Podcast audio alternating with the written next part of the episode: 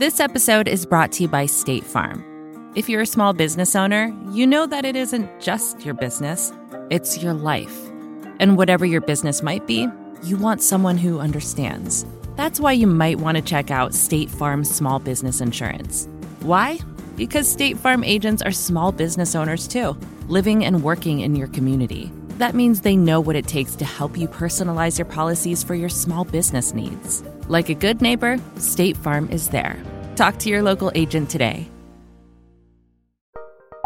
Join Capital Group CEO Mike Gitlin for a new edition of the Capital Ideas Podcast.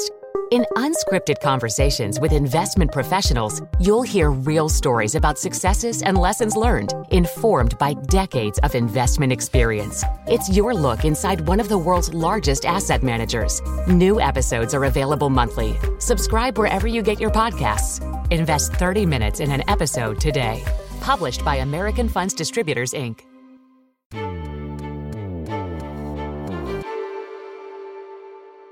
Two hours ago, Facebook announced it is buying, this is unbelievable, the photo sharing company Instagram. Oh my God, that is unbelievable. What, what is Instagram? This is Jon Stewart on The Daily Show in April 2012. Apparently, he was not one of the 30 million people who already knew what Instagram was and were using it to take photos, slap on artsy filters, and share them with friends. Wow! That's really lame. A billion dollars of money? For a thing that kind of ruins your pictures? Apparently, Jon Stewart was behind on the hot new thing mobile apps. So was Zuckerberg. You'll remember from our last episode. Facebook was playing major catch up on the shift from desktop computers to smartphones. And Instagram was one of Zuckerberg's ideas of how to catch up quickly. He decided to make a huge bet to pay what seemed like an absurd amount of money for the mobile app, which had no revenue and 13 employees. It may have seemed silly then, but this bet ended up being one of the best tech acquisitions of all time. And looking back, it secured Facebook's dominance in social media in a way that it likely wouldn't have achieved on its own. This is Land of the Giants. By the time Zuckerberg bought Instagram, the young startup already had a distinct set of values. A culture that prized the appearance of authenticity and aesthetic simplicity above anything else. It's a formula that rocketed Instagram to cultural relevance, and Facebook promised to leave those values intact. But over time, that pledge to keep Instagram at arm's length was tested. This is the story of how Facebook took over Instagram and scaled it from a startup into the social media juggernaut it is today. It's also the story of why Instagram is now a completely different app than when it first started, and how it's evolving to take on its latest threat the rise of TikTok.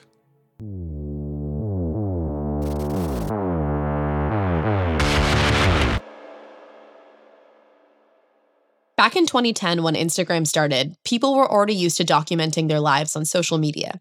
Going out was fun, but making sure everyone knew that you had gone out was way better. Facebook had photos, but the culture around Facebook photos was you would come home from a night out and you would upload an entire album of digital camera photos. Whereas with Instagram, you were posting one good photo Sarah Frier is the author of No Filter The Inside Story of Instagram. She's covered the company for Bloomberg for years. And she points out this key distinction between Instagram and other social media platforms curation. Facebook was about photo albums, but with Instagram, you are offering just a tantalizing glimpse into your life, straight from the camera in your pocket. The result was like a magazine spread pretty highlights of you and your friends' lives, perfectly edited and framed into neat squares. If your Instagram feed was the magazine, Kevin Systrom was editor in chief.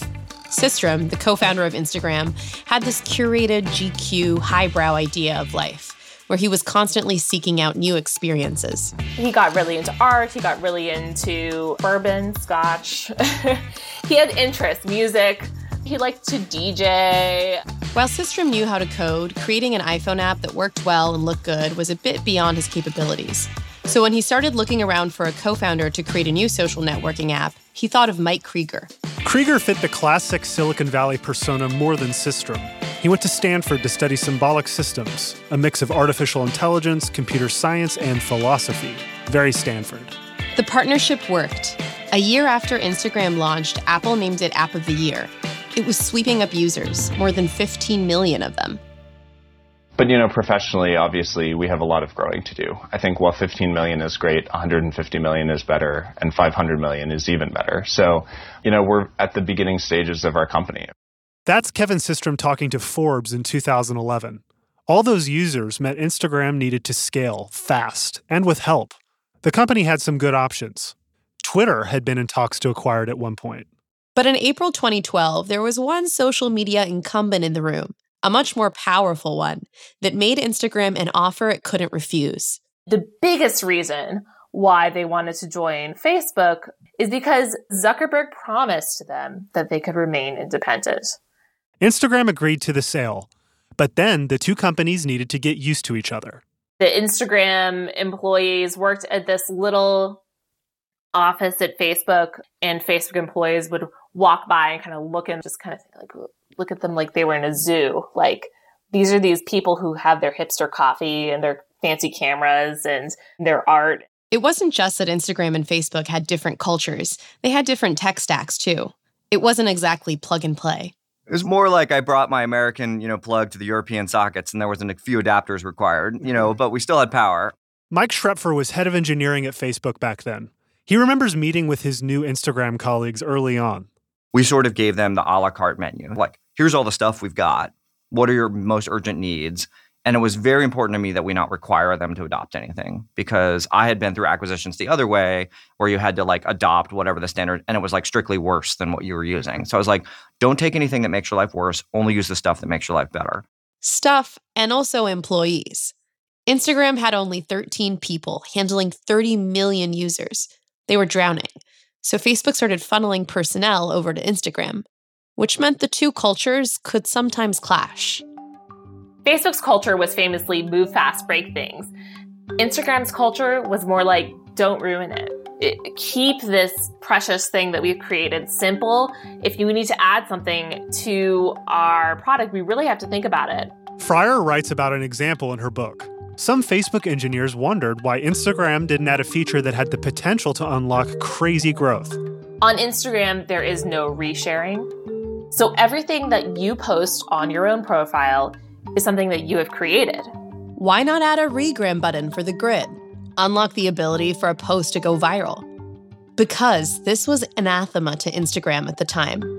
The founders wanted users connecting directly to the people that inspired them. They wanted to create communities around things like photography or travel or rock climbing. Instagram already had hashtags anyway. That was how it encouraged discovery. If you remember back then, a long list of hashtags underneath a post was essentially like SEO hacking. Zuckerberg was keeping his promise no interference. Even as resources flowed in, Facebook didn't start changing things at Instagram. Systrom and Krieger had the final say. In 2012, Charles Porch was running entertainment partnerships for Facebook. But soon after Instagram joined, he knew he wanted to transfer over. I cornered Kevin Systrom in a micro kitchen, pitched him on some of my wacky ideas, took it on as a part time role, and it grew from there. Porch is now VP of Global Partnerships at Instagram. And one of those ideas get more celebrities on the platform. Some famous people were already there. It was people like Justin Bieber and Selena Gomez. And they were at the time having this epic romance, which was documented on Instagram. There were beach selfies and pics where they were kissing each other and just ecstatically in love far more intimate than any paparazzi pic. Instagram was a new, powerful way to reach fans for a celebrity like Bieber. Twitter wasn't visual, and posting to YouTube was far more complicated. Sure, there could have been some PR strategizing behind those selfies, but this way of communicating felt unrehearsed. His fans, mostly young people, loved it. I thought if we can get the right people using Instagram themselves in terms of letting fans know that it's actually them, that we would really have something. It was a strategy for growth, bringing new users in and keeping them active. And it was a strategy to center Instagram as a place where culture was being created.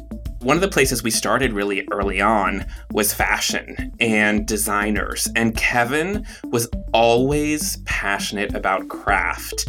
And a lot of these people, that's that's really what they were. They were craftspeople. Porch began to host parties and set up dinners so Systrom could charm top magazine editors and designers, where he'd make the case that Instagram was about beauty and aspiration, just like the fashion world.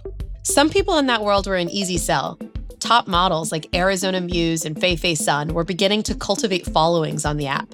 By 2014, Porch and Systrom's work in the fashion world would pay off in a big way. In 2014, I see the September issue of Vogue come out. And as you know, that's the biggest issue of the year. It's a big deal. And on the cover, there's a group of supermodels, and the headline is Insta Girls. We've hit on something here and we're breaking through. And that was a huge shift and it was it was super exciting. Karlie Kloss, Joan Smalls, and Cara Delevingne were a new kind of supermodel. They weren't just mysterious ciphers for us to project our luxury longings onto. They were sharing Halloween selfies and lunch photos on Instagram, and their popularity on the app could book them runway and editorial jobs. Instagram had become influential. And this influence was lucrative for anyone who wielded it. Sarah Frier. The movement happened in both directions. Regular people became celebrities, and celebrities became Instagram influencers. Instagram was the first platform to let anyone with a smartphone camera become an internet celebrity. And with celebrity status came money. Instagram's newly minted influencers were especially attractive to brands and advertisers. These influencers were cultivating aspiration, but holding on to a veneer of authenticity. They also had direct relationships with their followers. Enter the age of product placement and sponsored posts.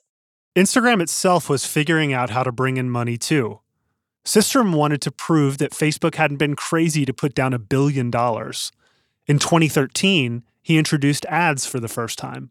Ashley Yuki is one of those employees that made the jump from Facebook to Instagram early on. She was working on the business side. And Yuki says that at first, the ads process was as old school as it gets. Kevin was actually hand approving creatives from every single advertiser in those. Obviously, that wouldn't scale, but in the early days, that was a really great way to sort of set the tone for what kind of advertising creative and content will do well in this space because we are so visual forward, because we are so inspiration based. Yuki is now co head of product at Instagram. By early 2015, Zuckerberg was ready for Instagram's ads business to scale up. According to Frier's book, he told Systrom that he wanted to see a billion dollars in ad revenue in the next fiscal year. But good news Facebook could help. I mean, they already had this amazing ads platform that I could plug into. I didn't have to build that from the ground up. Unlike Systrom laying out ads on his desk, Facebook's ad platform was automated. It used Facebook's enormous trove of user data to hyper target audiences for advertisers. This is the way it still works. Ad buyers pick what kinds of demographics they want to reach, and Facebook does the work of showing those users the right ads. For Instagram, Hooking into that system opened it up to Facebook's vast base of advertisers. A big deal. So, behind the scenes, Instagram, the company, was evolving. But in 2015, the app itself looked nearly identical to the app that launched five years earlier. This was by design.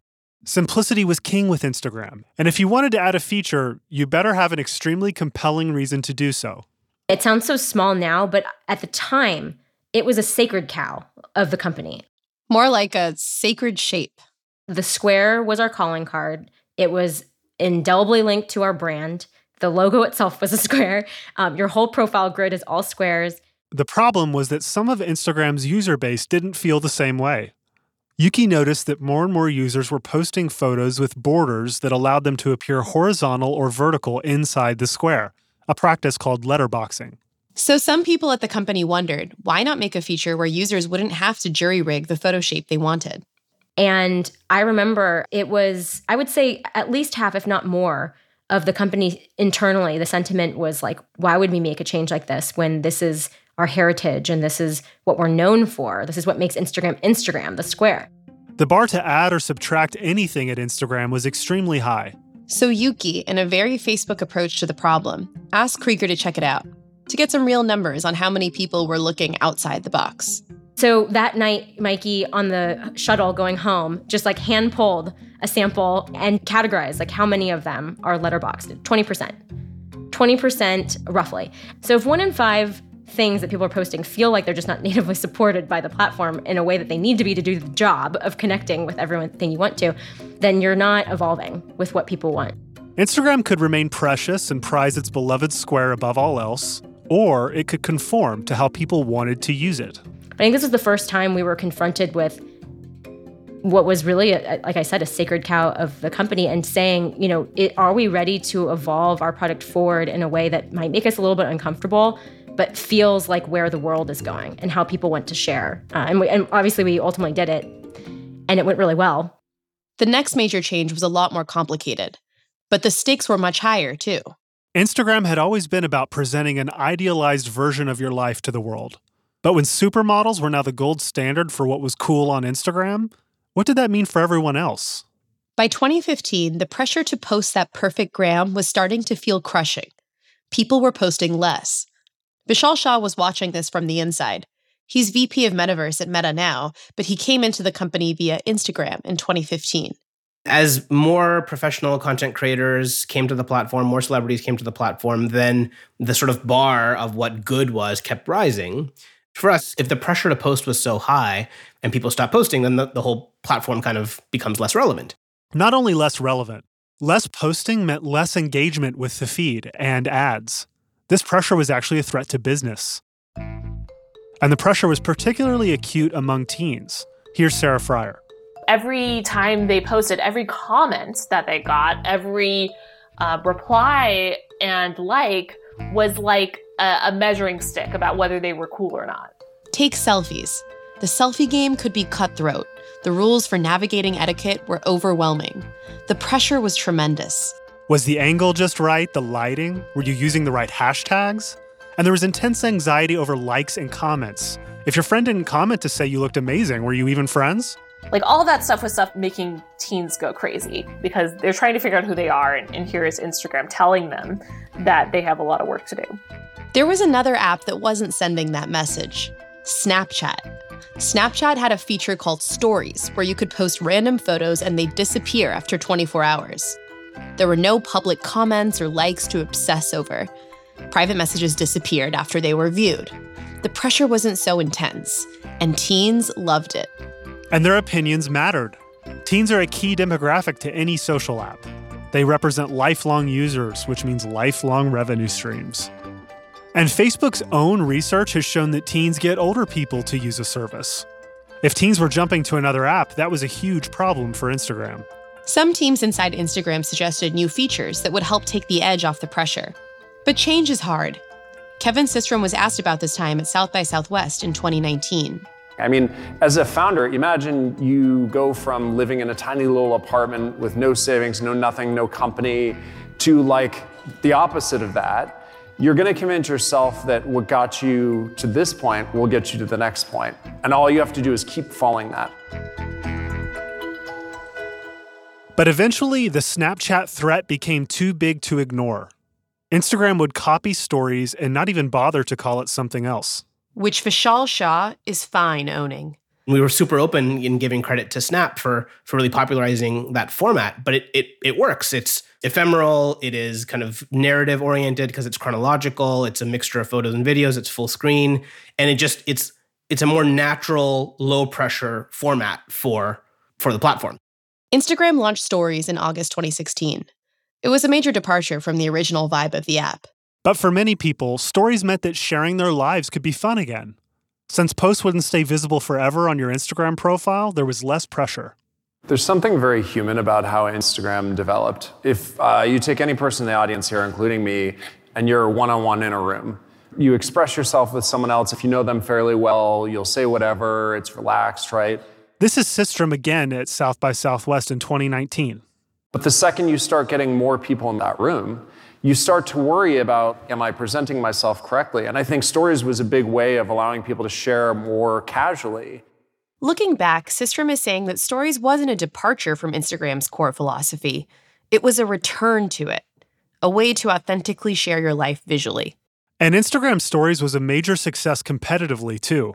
It amassed more daily users than the entirety of Snapchat in just eight months. About two years later, Instagram would hit 1 billion users. It looked unstoppable.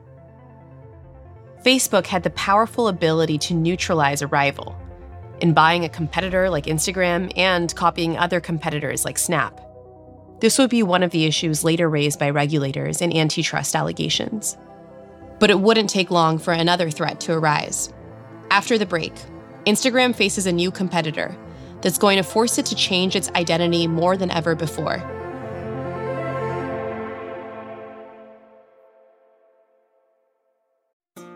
This episode is brought to you by State Farm. You've heard it before. Like a good neighbor, State Farm is there.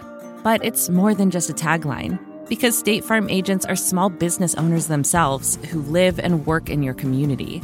And if you're in the market for small business insurance, who better to work with than an agent who understands what it takes? State Farm agents can help you create a personalized insurance plan that fits your small business needs and budget. Talk to your local State Farm agent today about small business insurance. Like a good neighbor, State Farm is there. Did you know the Capital Ideas podcast now has a new monthly edition hosted by Capital Group CEO Mike Gitlin? Through the words and experiences of investment professionals, you'll discover who was their best mentor, what's a mistake they made that changed their approach, and how do they find their next great idea. Subscribe wherever you get your podcasts. Published by American Funds Distributors, Inc.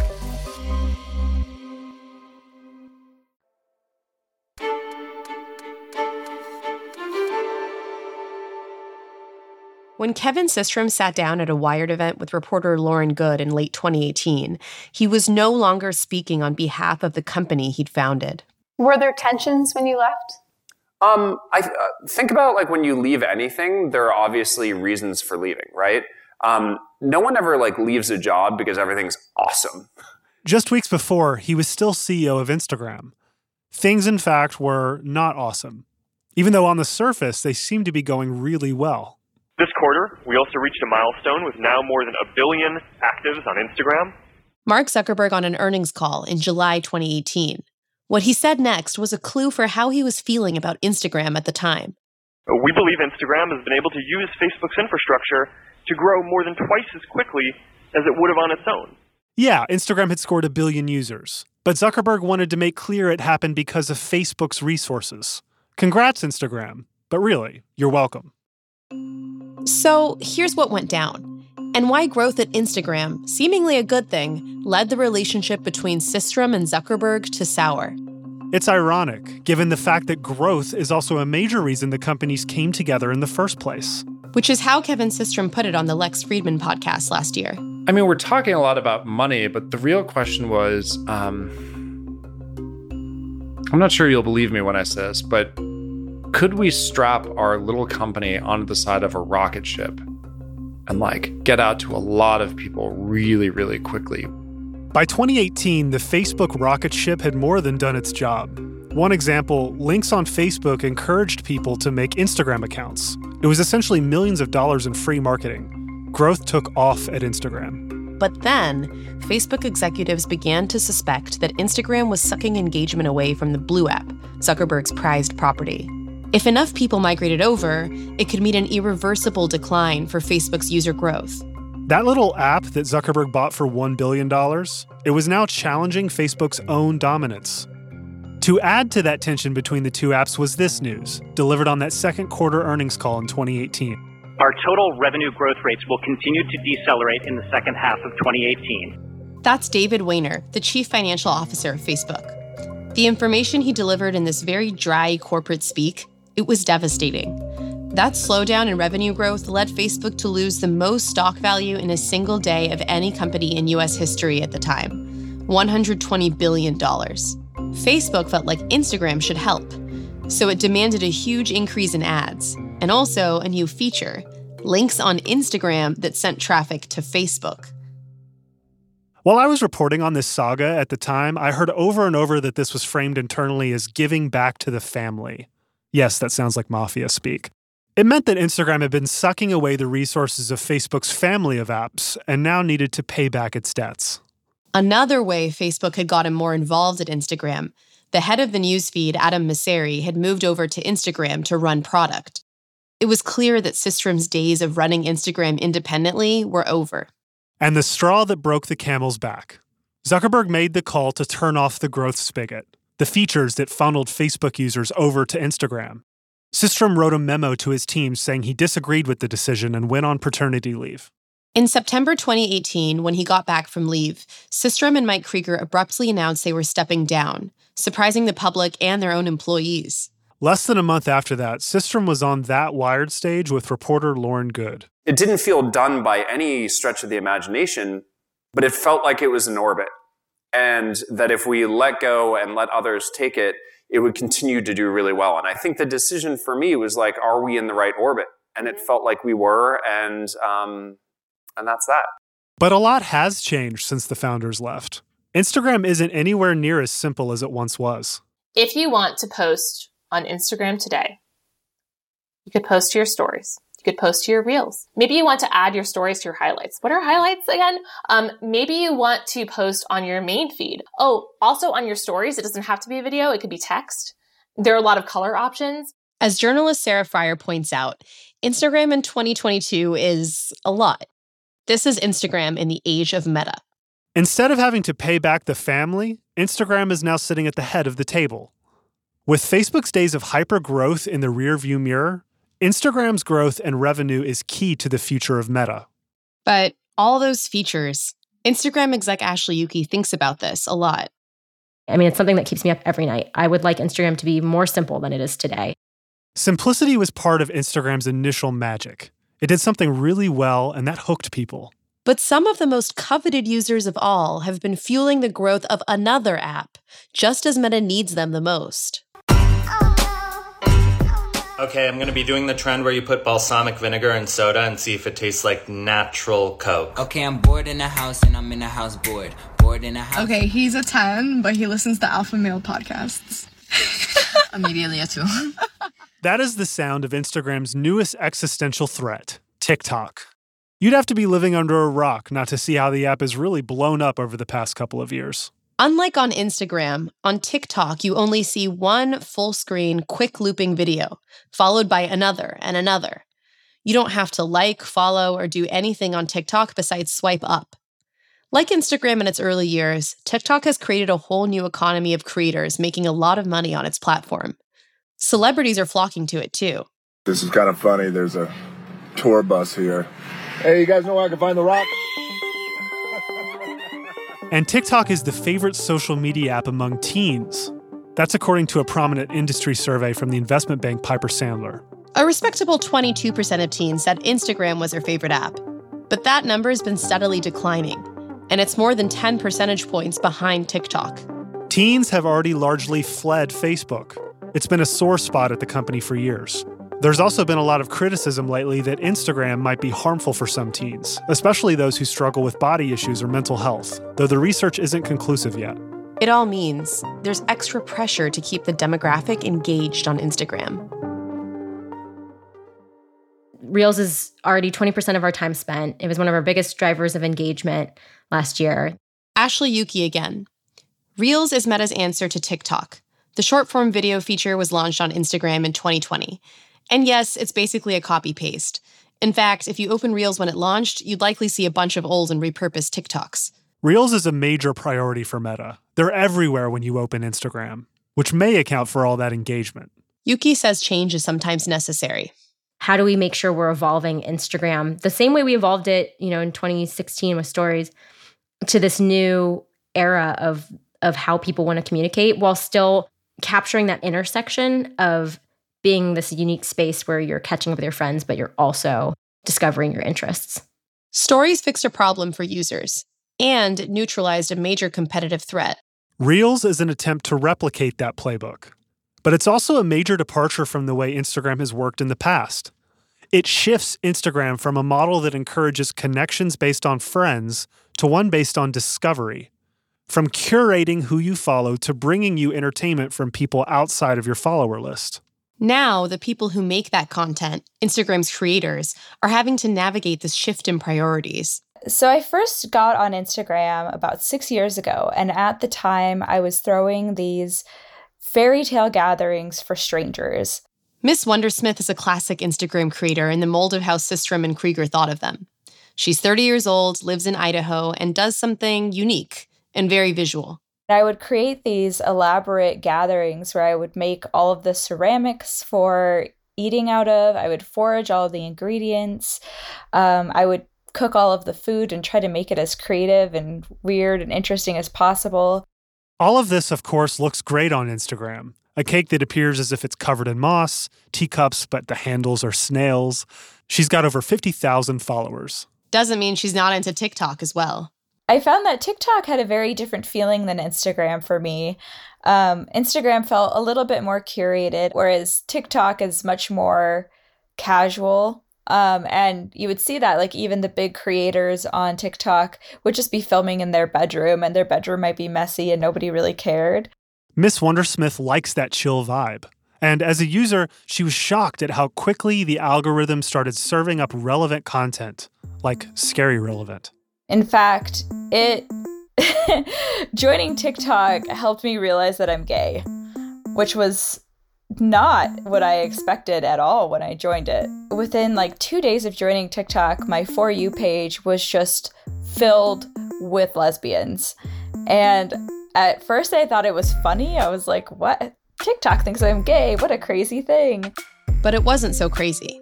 Then the videos of other women realizing that they were gay later in life as well um, started popping up, and I started really resonating with them. A TikTok of her making an engagement ring for her fiance went viral on the platform. But for most of her content, Instagram still felt like home. On TikTok, her profile was at the mercy of the algorithm. As a creator, she says she doesn't feel the same consistent connection with her community there. But the vibe on Instagram has been different lately because of Reels. The way to like keep up with the algorithm is to post as many reels as you can as often as you can and hope that as many as possible go viral and that's really the only way to reach a new audience on Instagram anymore is through reels which is basically TikTok This focus on reels, it puts a lot of weight on Instagram's algorithm to work well. Instagram and Facebook were very good at showing you exactly what they already knew you wanted to see. Now they're going to be about showing you stuff you didn't know you wanted to see. Well, they're not always going to get it right. As Sarah Frier explains, Reels flips Instagram from an active to a passive experience. Sit back and let the algorithm feed you. Like the way Kevin Systrom used Instagram to better understand architecture or um, how to cook great steak you can still do that, but I think the intentionality, like the reason we go to these platforms is more about sit back, relax, and be entertained from now on. I think when there are other companies that just seem exciting and now all of a sudden the product shifts in some fundamental way to go try to compete with that other thing, that's when I think consumers get confused. That was Kevin Systrom on the Lex Fridman podcast last year. Systrom never says reels explicitly in this interview, but uh, we know a subtweet when we see one. So I think one of the challenges Facebook has had throughout its life is that it has never fully, I think, appreciated the job to be done of the main product. And what it's done is said, ooh, there's a shiny object over there. That starts getting some traction. Let's go copy that thing. And then they're confused why it doesn't work. Like, why doesn't it work? It's because the people who show up for this don't want that. It's different. So, why do users show up then? Instagram was about sharing your life with others visually, period. Right? Why? Because you feel connected with them, you get to show off, you get to feel good and, and cared about, right? With likes and and it turns out that that will, I think, forever define Instagram. Maybe not. In June 2021, the current head of Instagram, Adam Mosseri, posted a video to his Instagram account laying out the app's new priorities. Today, I actually want to talk a bit more about video. And I want to start by saying we're no longer a photo sharing app or a square photo sharing app. The number one reason people say that they use Instagram in research is to be entertained. Mosseri was saying plainly, incredibly, that the identity of Instagram was starting to shift. Instagram kicked off the era of visual social media by doing it better than anyone else. Its simplicity and focus created a whole new class of creators. It managed to strike a tough balance between keeping the app's original identity while also moving forward and staying relevant. Sarah Frier says you can actually still see that relevance out in the real world. I think Instagram is still the only app that you can see as you walk around. Like as you go into a place that's just been renovated, a home that's been redesigned, uh, you know, a dish that's been prepared for you at a restaurant, you can tell they did this because of Instagram. It's still this visual cultural trendsetter. But the way Meta is changing Instagram now, it's from an established playbook. Add a new feature, see what sticks.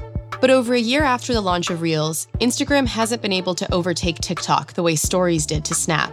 Instagram is still one of the most culturally relevant apps in the world. Whether it continues to be will depend on how users react to its shifting identity. Coming up on Land of the Giants. We'll be back in two weeks with the second half of our series, Facebook's Reckoning Years, featuring interviews from Zuckerberg's inner circle and his most prominent critics. After a string of scandals focuses intense scrutiny on Facebook's practices, Zuckerberg is pushed to take responsibility for the impact of his platform. In our fourth episode, we'll start the story of Facebook's journey to that responsibility, with the rules Facebook wrote around one particular politician.